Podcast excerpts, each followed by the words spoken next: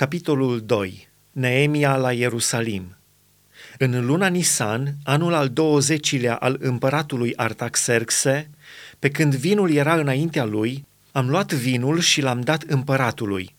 Niciodată nu fusesem trist înaintea lui.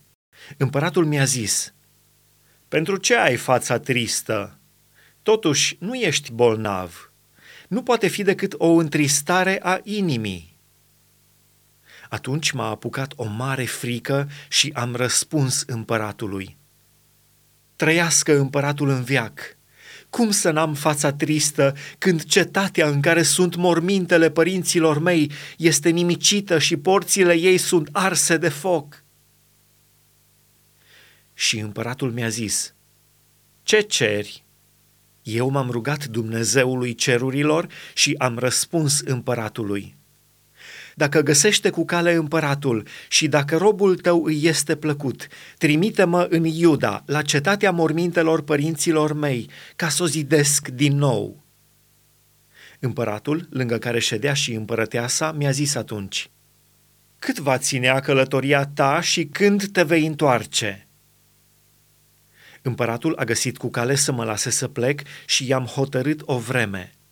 Apoi am zis împăratului, dacă găsește împăratul cu cale, să mi se dea scrisori pentru dregătorii de dincolo de râu, ca să mă lase să trec și să intru în Iuda, și o scrisoare pentru Asaf, păzitorul pădurii împăratului, ca să-mi dea lemne să fac grinzi pentru porțile cetățuiei de lângă casă, pentru zidul cetății și pentru casa în care voi locui. Împăratul mi-a dat aceste scrisori, căci mâna cea bună a Dumnezeului meu era peste mine – M-am dus la dregătorii de dincolo de râu și le-am dat scrisorile împăratului, care pusese să mă însoțească niște mai mari ai oastei și niște călăreți.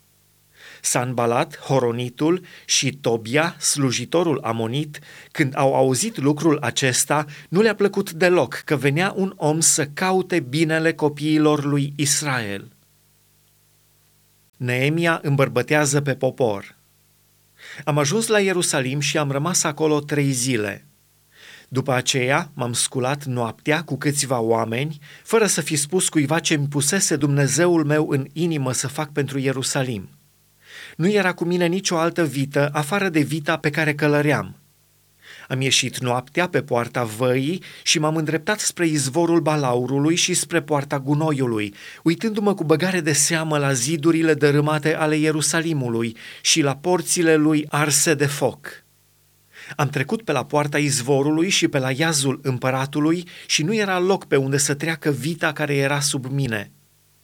M-am suit noaptea pe la pârâu și m-am uitat iarăși cu băgare de seamă la zid.